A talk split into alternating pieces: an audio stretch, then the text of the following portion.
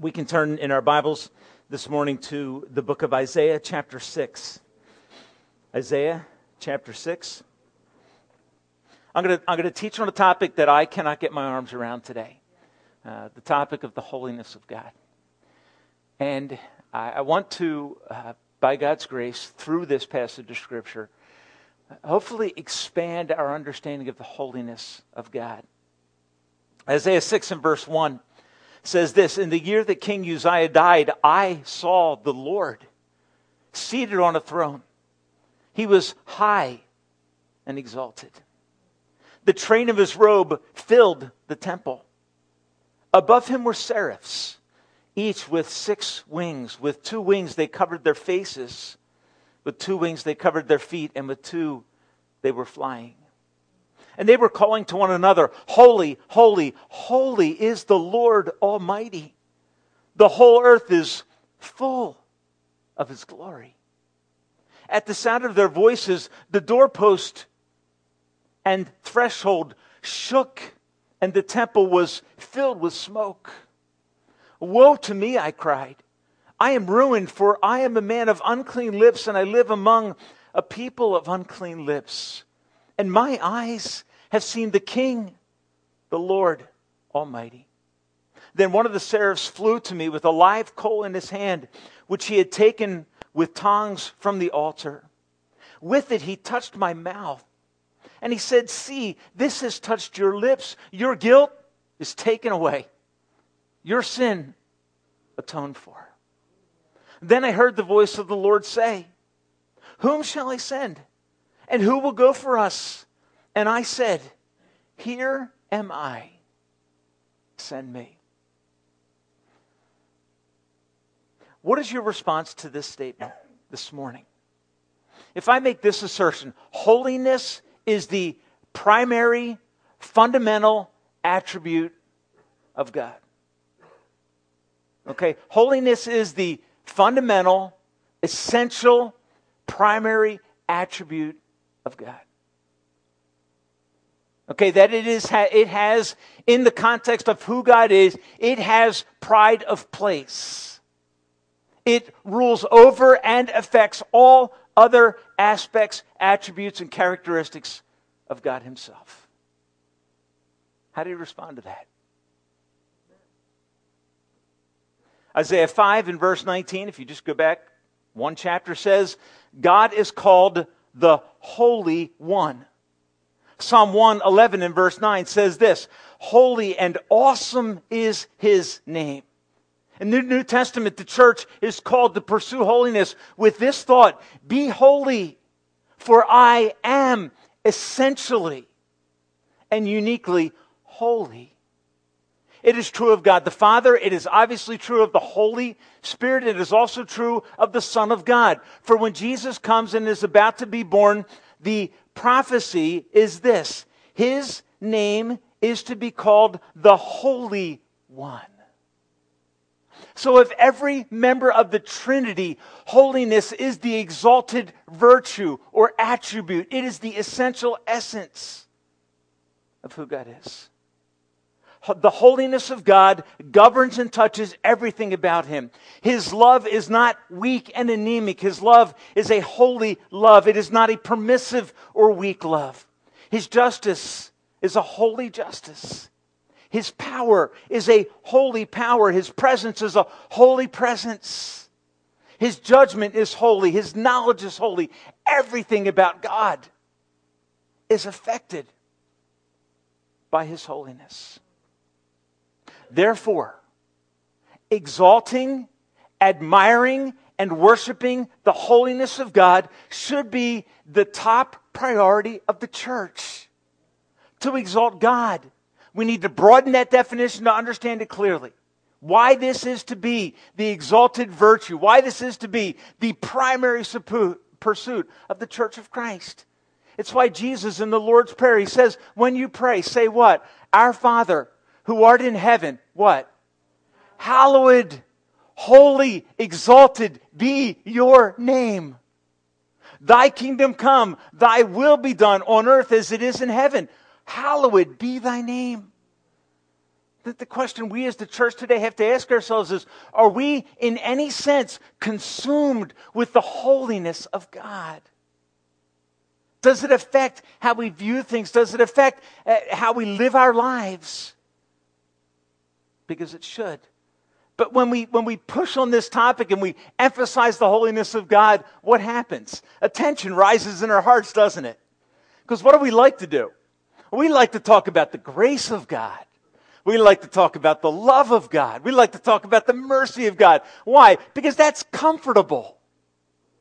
All right, it's easy to talk about God is love, but that, the Bible never says God is love, love, love.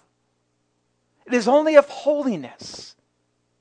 Twice in Scripture, you find this, what the Old Testament uh, writers or what the Old Testament commentators in Latin would call the trisagion, the tri holiness of God expressed powerfully and exalted powerfully in Scripture as his fundamental attribute. You see, the love of God is not to many offensive. The mercy of God, it's not offensive. The holiness of God stops us in our tracks. It affects how we see ourselves. It creates tension. If we hide the holiness of God, if we downgrade the holiness of God, if we ignore, fail to emphasize the holiness of God, what happens? Folks, here's what happens sin is trivialized. It's not a big deal. Do you see? And, and, and we, we do. We become sloppy in our Christian living. We become sloppy in our discernment. It's certainly not serious. It definitely isn't an offense against God. It's and here's the words we tend to use it's a mistake, it's a shortcoming, it's a failure, it's a misstep. And we, we tend to live in an age where the only thing that is really sin is crime. Right? And if you get drug off in handcuffs, that's sin. And we have, we have become a culture that is deeply affected by a downgrading of the holiness of God. The result is this. After we trivialize sin, the cross of Jesus Christ becomes what? It becomes jewelry. It becomes something, a trinket that adorns things.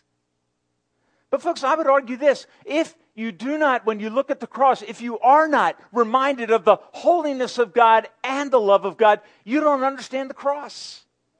If all the cross says to you is God is love, you do not understand it.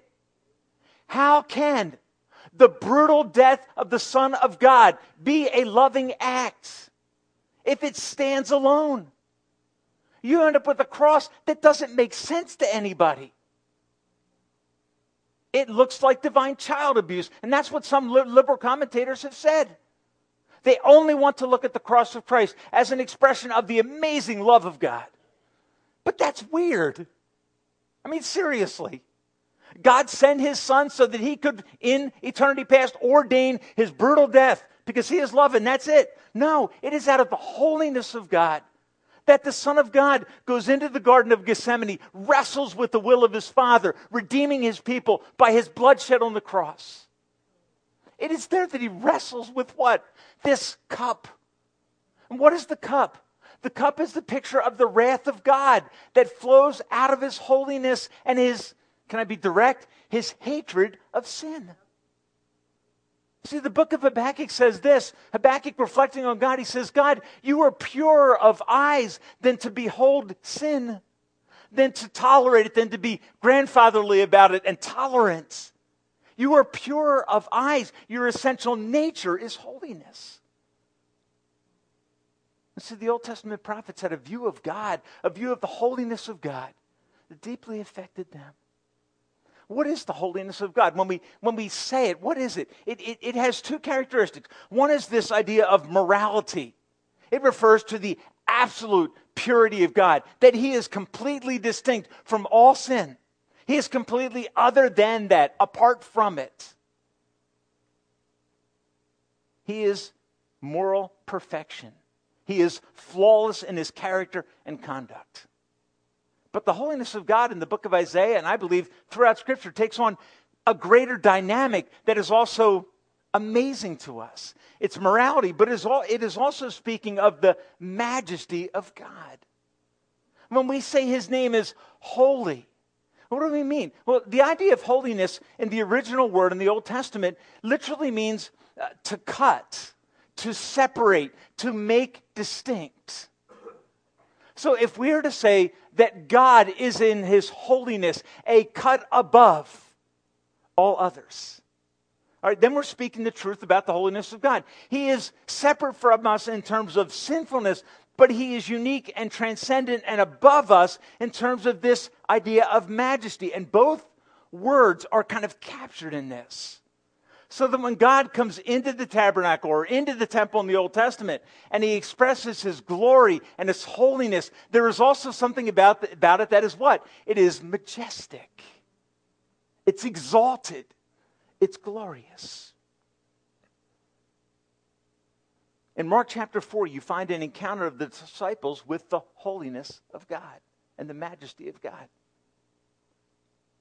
Mark chapter 4, the disciples in their boat, the boat is overtaken by a storm. It's threatening to kill them.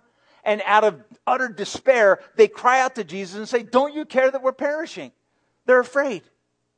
Jesus stands up and does what? He speaks to the storm, and all of a sudden there is an absolute calm. And what happens to the disciples? They sit there and applaud. No. Fear becomes what? Sheer terror. Well, that's weird. The thing that drove them to despair and fear is eliminated. And what is their response? Terror. Why? They say to each other, What kind of man is this? Even the wind and seas obey him. He is unique. He is majestic. He is a cut above any man that we have ever heard. And they would refer to his teaching in the same way. His teaching was majestic and holy. It was a cut above anything they had ever heard. Do we have a large, a full, and accurate view of God's holiness that includes his majesty, that affects us? Do we have a God who transforms and alter our lives? Or do we have a God in terms of holiness who is anemic and weak and grandfatherly, cuts everyone a break, grades on a curve? Or do we see him for who he really is? In 1 Peter 1:15, Peter will say this: Just as he who called you is holy, so be holy in everything you do. Folks, here's the simple truth. The simple truth is this the holiness of God should affect every area of your life. It should affect your TV viewing. It should affect the use of your resources. It should affect athletic. It should affect everything about our lives. And the sad truth is that it often doesn't because we tend to serve a God who is too small a God who is stripped of his majesty because we don't want to see him as exalted, as a cut above, as unique, as over everything that he has created. In Isaiah chapter 6, Isaiah comes to a vision of God. The timing of this vision is fascinating. It's in the year that King Uzziah died. One of the longest living kings in the Old Testament is Uzziah. He lived 52 years, 42 years glorious. Then pride came into his life, and the last 10 years of his life were lived with leprosy because he thought that he could assume the position of God. He was a great king, but ultimately led to disappointment. He was a king who inspired hope. But now the king who inspired hope has died, and Israel is about to move from what we would call a golden era into an era of demise and collapse. A moral depravity is going to sneak into the nation of Israel. And it's at this time that Isaiah, first of all, if you read Isaiah chapter 1, he's called into the ministry. Isaiah, son of Amos, called by God, go and I want you to speak this message to my people. I want you to call them back. This vision came at a time of crisis for Isaiah. At a time when the king who gave hope is died, and the beginning of Israel's difficult time period has come. And Isaiah is called by God to public ministry as a prophet. It is a call that is rugged. Why? Because his job is to go and speak about the holiness of God to the people of God. It is a message that will make people uncomfortable. It will make them sense and see their sinfulness. But it is also a message that will speak of future hope and restoration by the power of a holy God. So it's a vision that comes at a time of crisis. What happens in verses 1 through 4 is that Isaiah encounters the presence, the very presence of God. Now, here's what we don't know. We don't know if Isaiah goes to the physical temple and there sees a vision of God, or if he is taken in a vision into the presence of God in a vision state to see something glorious. We don't know which it is. Okay, my, my lean is towards the second that he is given a vision of God that is absolutely unbelievable, mind blowing, and transformational for Isaiah. Because he will never be the same. Because he has encountered the presence of God. Verse 1 tells us that he sees the Lord, God Himself, the supreme ruler, the supreme sovereign, the King of Kings, seated on a throne, and the train of his robe is filling the temple. And the idea is this in the temple, in this scene, the presence and glory of God is where? It is everywhere. It is flowing over everything. No part of the temple is untouched. And Isaiah looks at this. This is a stunning vision of the immensity of God. The idea is this, folks there is nowhere in your life where God's holiness and presence is not there. He is all around us, He fills the earth that He has created. And then He talks about these strange ones, if we can say it that way. Verse 2. Above him were seraphs. Seraphs literally means fiery or burning ones. Most likely, they are angels that attend the throne of God. There were six of them, or, or there were a, a, few of them, is the idea. We don't know how many, two or four or multiple. We don't know for sure.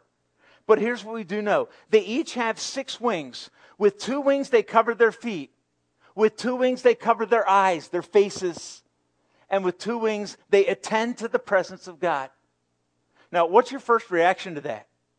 Well, if you're, if you're younger, your reaction is probably cool. That's like, wow. And it is amazing. It's, it's kind of like an avatar. It's, like, it's, it, it's an amazing picture. And what's our problem today? Our problem today is that we have been influenced by uh, TV shows like Touched by an Angel, right? Would you want to be touched by this angel? Okay? Would you like a. Okay? I don't think so. What's the picture? The picture is to inspire awe. The picture is to realize that even the holy ones who attend the throne of God are aware of what? They are not God.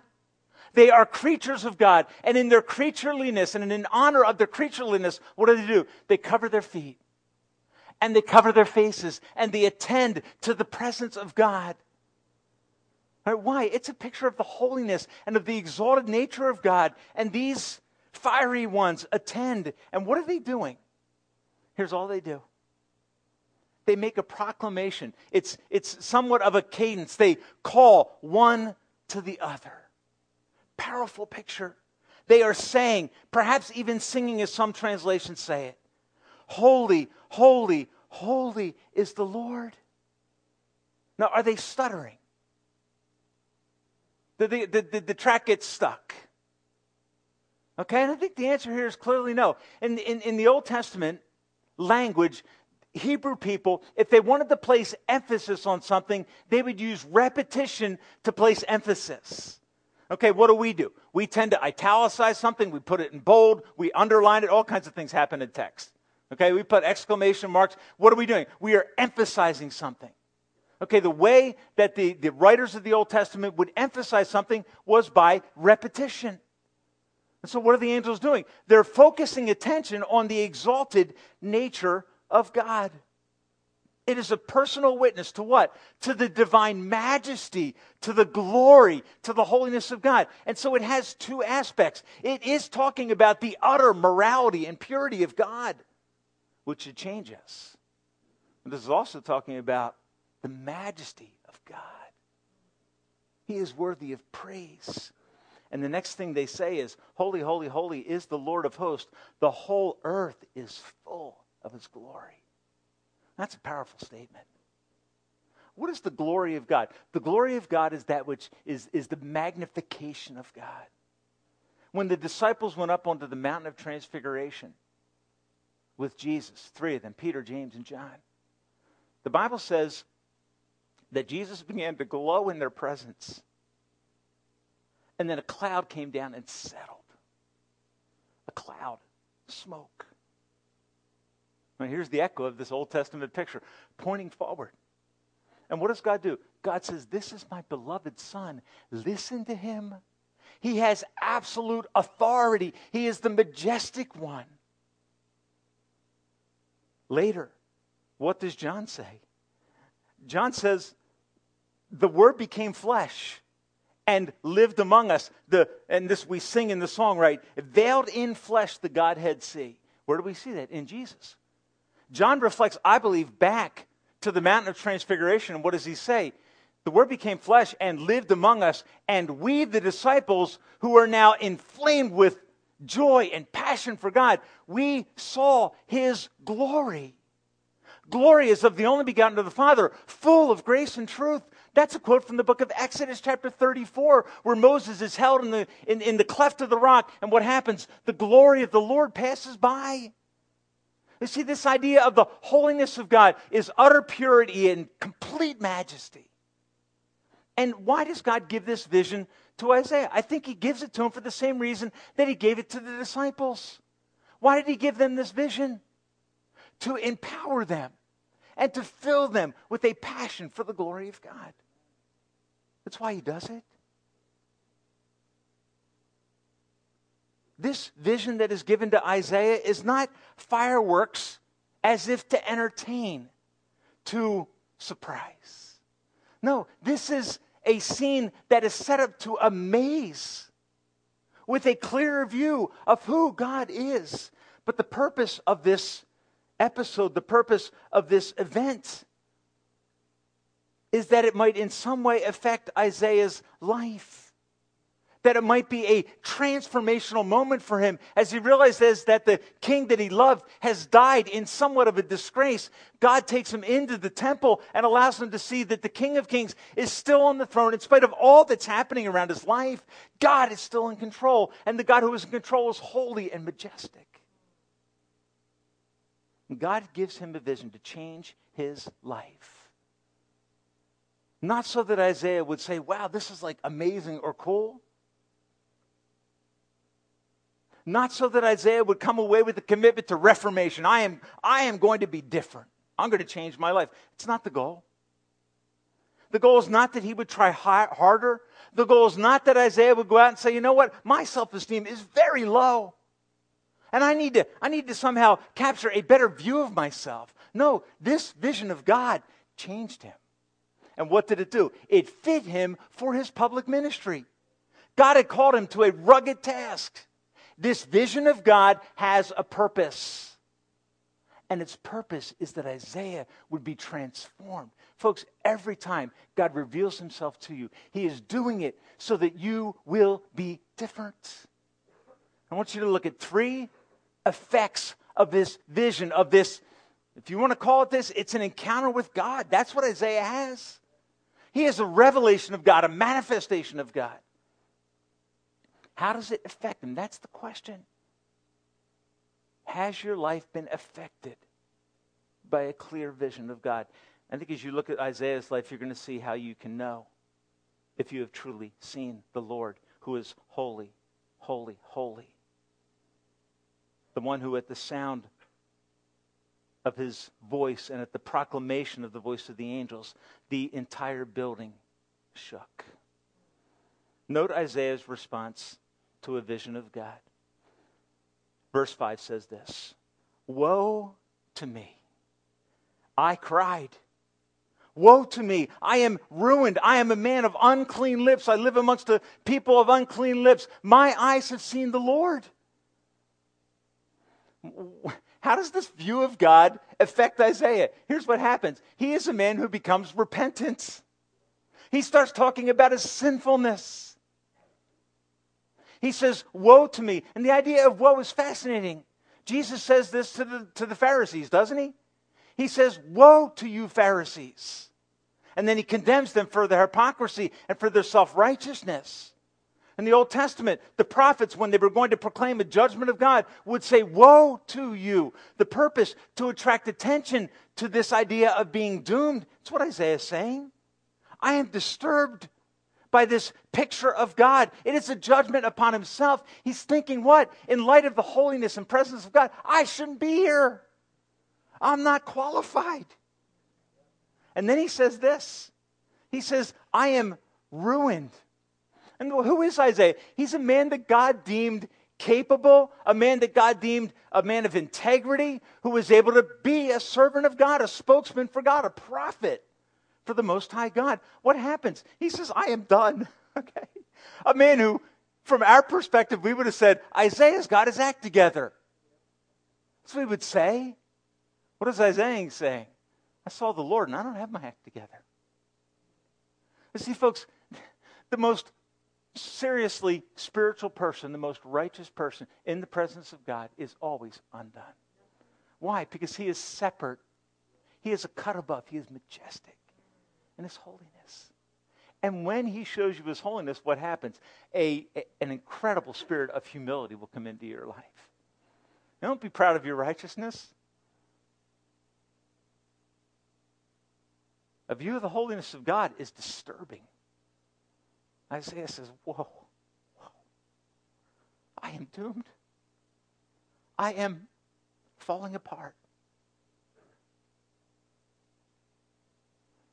And God doesn't say, I say, hey, hey, hey, relax, don't be so hard on yourself. Folks, understand this. This is a necessary breaking of God. What do, what do we think? Oh, no, that talk about the holiness of God like that, that that's disturbing. That won't attract people. Oh, yes, it will. Oh, yes, it will.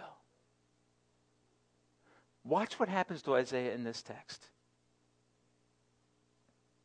He sees his own sin, knows what he, is, he deserves, is humbled by it. And what does he say? He says, I personally am a man of unclean lips. And I live amongst people of unclean lips. What a difference. I'm not a prophet who's out there proclaiming the sinfulness of others. I'm a prophet who is self aware, who is self conscious, who thought he had his act together. But when I got in the presence of God, I realized that I was un, I was loosened. I came apart. John Calvin said this. He says, Men are never duly touched and impressed with the conviction of their insignificance until they have contrasted themselves with the majesty and holiness of God. And folks, here's what I would say to you. Here's what I would say to myself. If I think I'm doing good, you know what I need to do? I need to look at God. I need to get an exalted view of God. And so I love when we sing songs like we sung this morning about the power of God, about the love of God, and the exaltation of God. Why? Because when that's happening, we become self aware and then as we are self-aware, where do we go? We, we, are, we are provoked to repent. To say, God, I'm not as together as I think I am. And why this idea of lips? Why does Isaiah say, I'm a man of unclean or dirty lips? What's up with that? There's a connection between the lips and who you are, isn't there? And Jesus said, out of the abundance of the heart, what happens? The mouth speaks. And when the mouth speaks, what do I find out? I find out who I really am. This week, an NFL football player made some statements.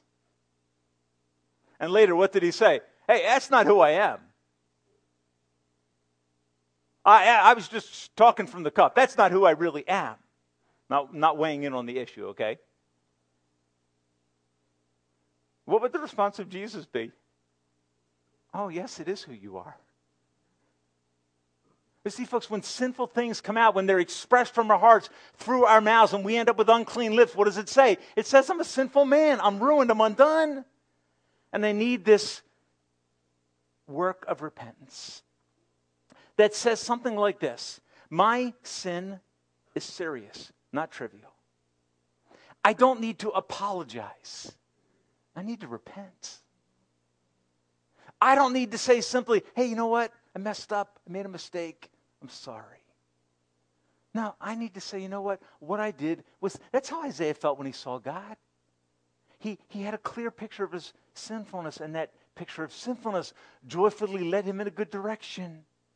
It gave him, it provoked within him, in him a heart of repentance, and he could say, My sin is offensive in light of a holy God. The holiness of God was like an x ray, it was like a, a magnifying mirror that revealed to Isaiah his true nature.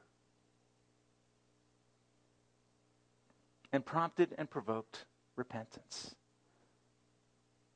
Secondly, it does this. You say to yourself, what is the response of God to such a statement from Isaiah? Verse 6 Then one of the burning ones, one of the, these flaming creatures, flew to me with a live coal in his hand, which he had taken with tongs from the altar. With it, he touched my mouth and said, See, this has touched your lips and your guilt is taken away, and your sin, Isaiah, is covered. What a blessed truth. My sin, not in part, but the whole, is nailed to the cross, and I bear it no more. Why? Because the Son of God bore the wrath of God on the cross, was ruined for me so that I would not have to be ruined by the wrath of God. What is removed? Here's what Isaiah says He says, The guilt of my sin, the shame that drove me away from God, that caused me to, to want to escape the presence of God, that shame was taken away. And how quickly was it done? It was the immediate instantaneous response of a holy God to the repentant heart of a sinner. What happens? Isaiah comes. He sees God. He repents of his sin, and God dispatches to him an effect, a work of cleansing and forgiveness. He doesn't destroy a repentant sinner. He embraces them. He loves them. And this is where love and holiness come together, doesn't it? The holiness of God shows us who we are, evokes and promotes, prompts from us a response of repentance, which causes Father God in heaven to move in our direction with his cleansing work. God does not say to Isaiah, Isaiah, try harder. Isaiah, come back again and we'll see how you're doing. Isaiah doesn't want anything to do with it. You know what? He just, he just wants to get out of the presence of God. But God's presence is everywhere. That's the picture here. That's why later in Isaiah chapter 64 and verse 6, what will Isaiah say? Isaiah will say, All of our righteousness is what? It's like filthy rags. All of our self promotion, all of our attempts, all of our trying to be what God wants us to be isn't effective. So when God shows himself to Isaiah, Isaiah's response is not, God, I'll do better next time. His response is, God, I am ruined. God's response is that he comes and grants him a glorious cleansing, which is to say this, folks, for every person here this morning. You don't have, it, have to have it all together in order to come to God. Isn't that great? You don't, you don't have to pursue reformation. I've had people say, Pastor Tim, you know, I've been, been away from God, so I need to go through some process of reformation. That is a, first of all, it belittles the holiness of God because it says you can do better. And it also shrinks the cross in your life. It makes it small, ineffective, and perhaps unnecessary. The gospel is that God loves sinners. His holiness demands, demands that the payment for sin is death. Who does that? Jesus. He cleanses us through his work on the cross. The result is this the throne of holiness, where God sits, is also what? It's a throne of grace. Do you see? Both are present. The holiness of God and the love of God meet at the cross and they meet at the throne of God. So the writer of Hebrews in Hebrews 4 says, What? In light of the work of Jesus, let us come boldly to the throne of grace so that we can find help that is so desperately needed in our time of need. You don't have to beat yourself up. God is not impressed. You don't have to do penance. God does not demand it, nor does He want it. And I believe this it is an offense to the holiness of God because all of my attempts are tainted by my pride. All of my attempts at righteousness are tainted by my sinfulness. There's only one who is holy. And when we repent, he dispatches an instantaneous and immediate cleansing towards us. And that cleansing that comes not as a result of Isaiah, he got down and gave God 20, and then God gave him what he needed. He made offerings and sacrifices at the temple, and then God moved in his. It's not what happened. It's not. How does the holiness of God that leads to repentance, that leads to cleansing, how does it affect you? I want you to notice what happens next in this text. He says, Then I heard the voice of the Lord saying, and you see, you see a logical flow here. I heard the voice of the Lord saying, Whom shall I send, and who will go for us? Probably an expression either of the Trinity or of the heavenly court. Who shall I send, and who will go for us? For the heavenly court. Who will go and do the bidding of God? And you would think Isaiah would say, Oh man, not me. Why? I'm a man of unclean lips. I live amongst unclean people. I'm ruined. I'm done. I, I fell apart. And what does he say? He doesn't say, Here I am, location. What does he say? He says, Here am I. What is it? God says, I need someone to go and to speak the good news to people. Who will go for us? Isaiah's response is, Send me. You see, folks, understand this. God does not reveal his glory to Isaiah in crushing fashion to do him in. It's not his aim. He's not seeking to unwind Isaiah, to, to take a man who has it together and cause him to be a man who can't function. That's where he is in the temple. He can't function the cleansing of God in response to repentance does what? It, it draws them back together. If any man is in Christ, Paul says, he is a new creation. The old man that groveled on the floor in brokenness and sin is gone. And a new person is emerging in righteousness and holiness. You see, the purpose of God's revelation of His majesty and of His holiness is so that we wouldn't offer our sinful selves to God, but that we would offer our redeemed, restored selves to God, to the praise of His glory. You see, the response of, of Isaiah here, it's, it's surprising. I mean, folks, this is four verses later. I'm ruined. I'm done. Get me out of here. I'm worthless. Here am I. Send me. What if that's audacious? Who will go and be a spokesman for God? The man groveling on the floor, cleansed? Yes. Yes. And you, and you, and you. God is not impressed when you beat yourself up, when you when you grovel in insignificance. He's not impressed. What attracts his attention is true repentance in light of his holiness. That attracts the attention of God. And when He forgives you, here's how you know you're forgiven you will become bold and you will become joyful. Why? Because the chains that bound me have been broken. That's what God does. Folks, you know what that means? That means you can go to anyone in the power of the name of God, tell them about how holy God is and the wrath that is coming to sinners, and then tell them that the wrath that they deserve was laid on the shoulders of the Son of God. Isaiah 50, Isaiah will later say this. Surely he hath borne our griefs and carried our sorrows. He was stricken by God, smitten and afflicted. Why? So that my sin, my debt, my brokenness could be borne away. And when that happens to you, when you hear the voice of God, this is going to be your response Send me, Lord.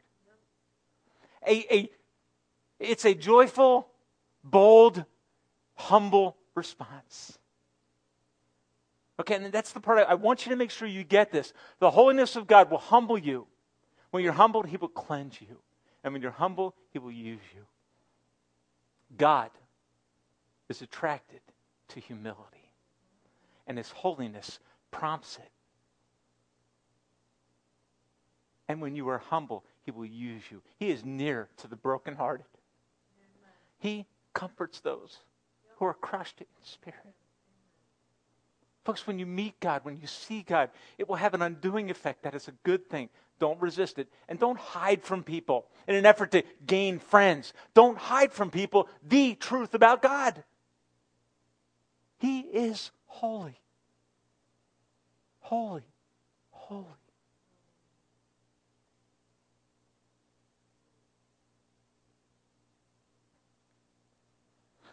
God does not aim to ruin us. He aims to rescue us. But to rescue us, He must show us who we are so that we will glory in who He is and what Christ has done.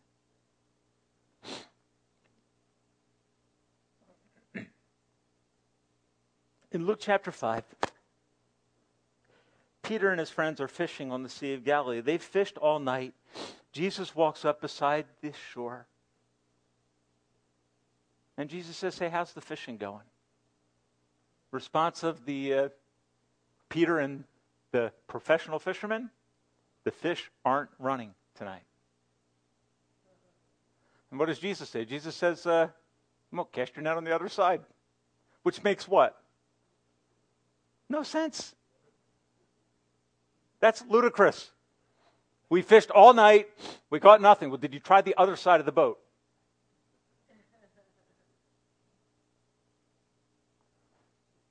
And Jesus compels them. What do they do? They cast it in. And what happens? Something majestic happens. A catch like the professional fisherman had never seen.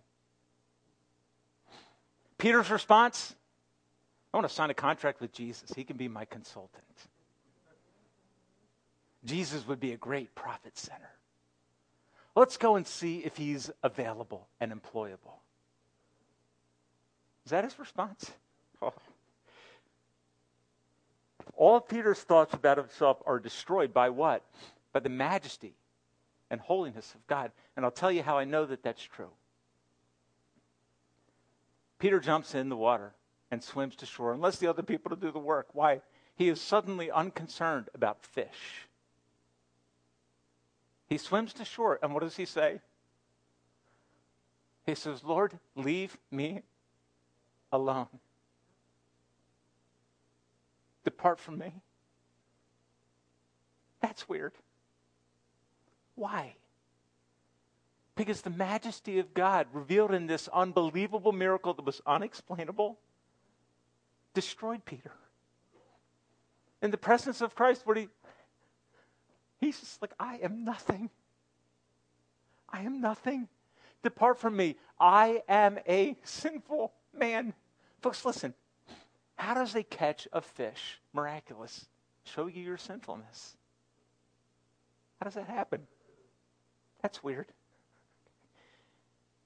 Well, what happened? The, the presence of God was revealed in the words of Christ and in what took place on the lake so that Peter was undone.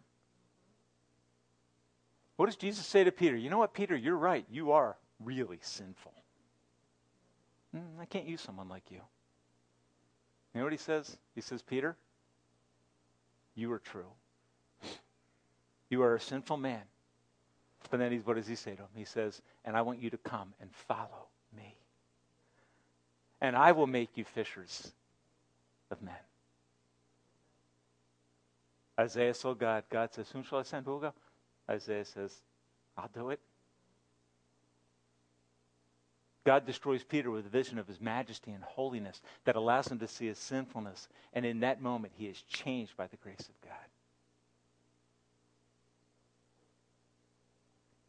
God.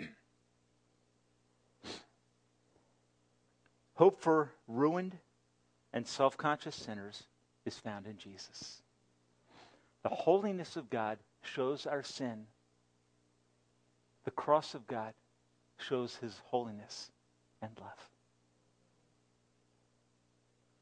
Practical impact. 1 Peter 1:15. Just as he who called you is holy, Be holy in all that you do. With the realization that our holiness is never a holiness of equality, one writer said. You know, I'm never going to be as holy as God is because I will never achieve this idea of majesty. That's God's. But this idea of moral proximity to God, well, that's what God's talking about. Right? So that we can be increased in usefulness for his glory. So it's not it's not a being like God in the, exa- in the sense of being exact. It's being like God in the sense of similar in, in a similar way. In the way that a flashlight is light. But when the sun's out, flashlights aren't really useful, right?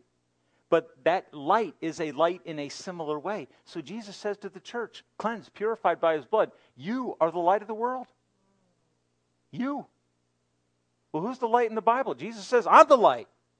And then he says to the disciples, You're the light. In, similar, not exact, not same, not same in magnitude, but we are the light. And he says to us, Will you go? Be holy, he says, for I am holy. And this call to progress is an aided pursuit. Paul says in 1 Thessalonians 3 May God strengthen your heart so that you will be blameless and holy in his presence when Jesus comes. Would you bow your heads with me this morning?